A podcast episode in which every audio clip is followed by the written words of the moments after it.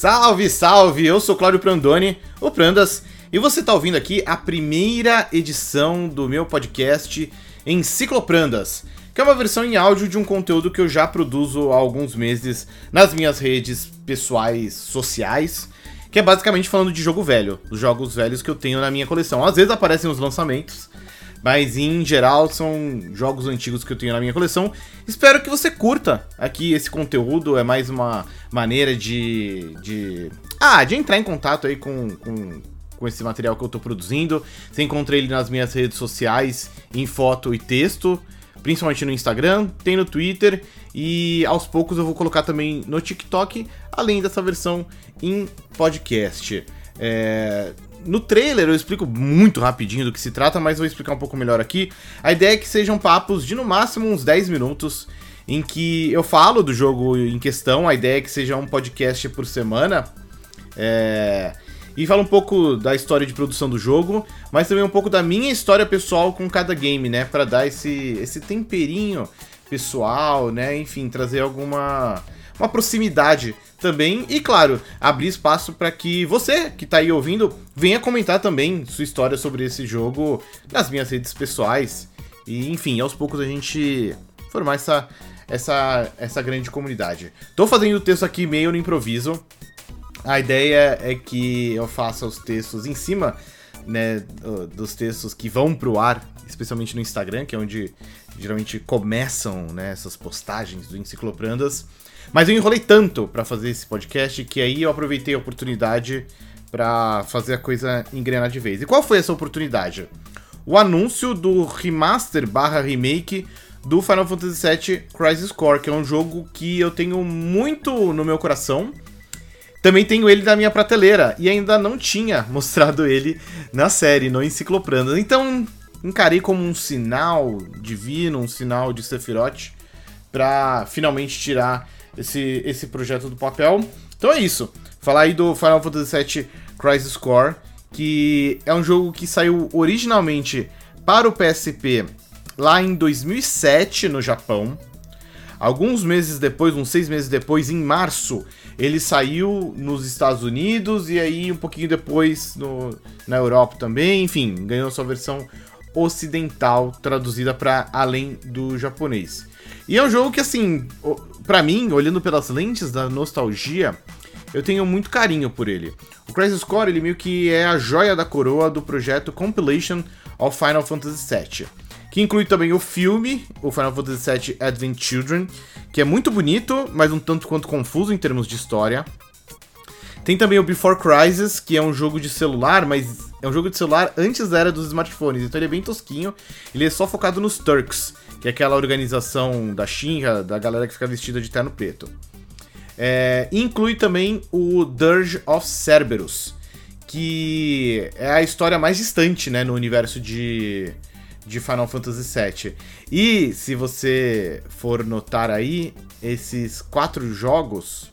Quatro jogos não, né? Esses quatro projetos é, seguem aí as letras A, B, C, D, né? Você tem o Advent Children, você tem o Before Crisis, o Crisis Core e também o Dirge of Cerberus. É tudo AC, BC, CC e DC.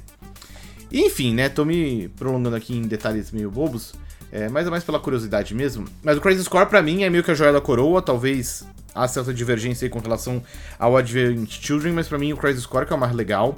Que é um jogo para PSP, um RPG de ação, bem na vibe de Kingdom Hearts, inclusive. Que conta a história do Zack, que é um cara extremamente importante na lore de Final Fantasy VII, que é citado muito por alto no, no jogo original. Inclusive, abrindo um parênteses bem grande e importante aqui, quem jogou Final Fantasy VII Remake até o final viu um pouquinho bem de leve sobre ele, mas viu coisas novas sobre ele muito da lore do Zack é que ele foi um boneco super importante no universo do jogo. E, e muito de quem ele é, é, inspirou quem é o Cloud durante o Final Fantasy VII. E muito disso se deve ao fato de que o Zack ele morre antes da história principal do Final Fantasy VII acontecer.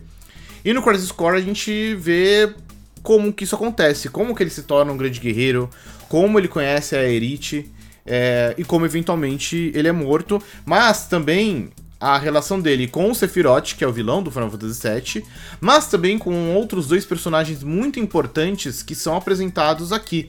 Um é o Endil, que é meio que o mestre do Zack, e também o Genesis, que funciona como o, o vilão principal é, desse jogo. Então, o sistema de combate tem muito de Final Fantasy VII, especialmente das matérias, mas mais ainda de Kingdom Hearts, que na época que o jogo saiu, meio que era a grande franquia em ascensão, né, da Square Enix. É, tem um elemento lá meio de roleta também nos combates, que é bem diferente. Mas de resto você tem as matérias do Final Fantasy VII, tem algumas summons. É, e é curioso que é um jogo muito linear né? E ele tem algumas sidequests e tal, mas de maneira geral é um jogo bem linear.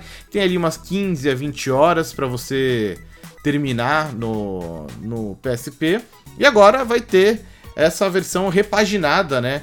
O Final Fantasy VII Reunion Crisis Core, que sai já no final de 2022. Vai ter versão para PlayStation 4 e 5, para Xbox One e Xbox Series, para PC e até para Nintendo Switch.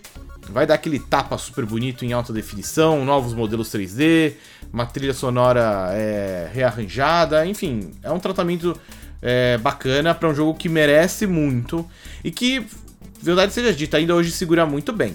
O Final Fantasy VII Crisis Core, mesmo sendo um jogo aí de 2007, é, 15 anos já nas costas, na minha opinião, ele segura muito bem em termos de gráficos, até na jogabilidade e, e tudo mais.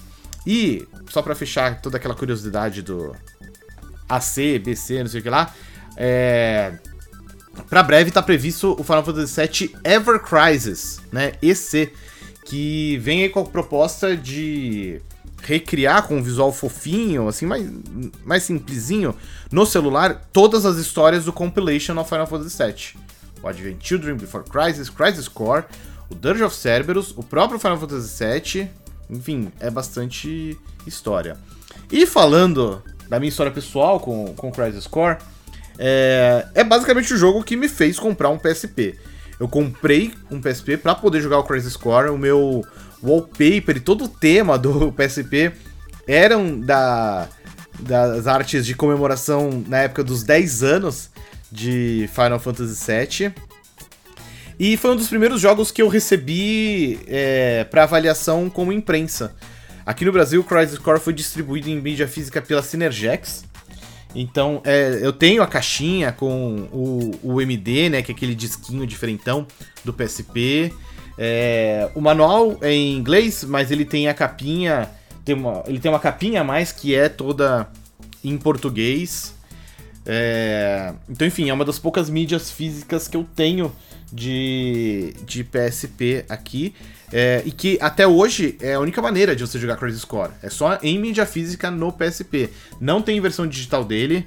E agora no final do ano que a gente vai ter aí o remaster barra remake, o Crisis Core Reunion, que finalmente vai tornar o jogo disponível oficialmente em formato digital e em outras plataformas além do PSP. Mas é isso então, fico por aqui com este primeiro episódio da versão em podcast do Encicloprandas, começando com esse jogão Final Fantasy VII Crisis Core, um jogo que eu gosto muito. E e é isso, quero ouvir de você agora. O que você achou do episódio? Qual sua história com o Crisis Core? Diz aí nos comentários das minhas redes sociais e não deixe de acompanhar aqui o Encicloprandas, seja aqui em podcast, ou no Insta, ou no Twitter, ou no TikTok, da maneira que você preferir. Muito obrigado aí pelo carinho, pela atenção, pela companhia e até a próxima. Tchau, tchau!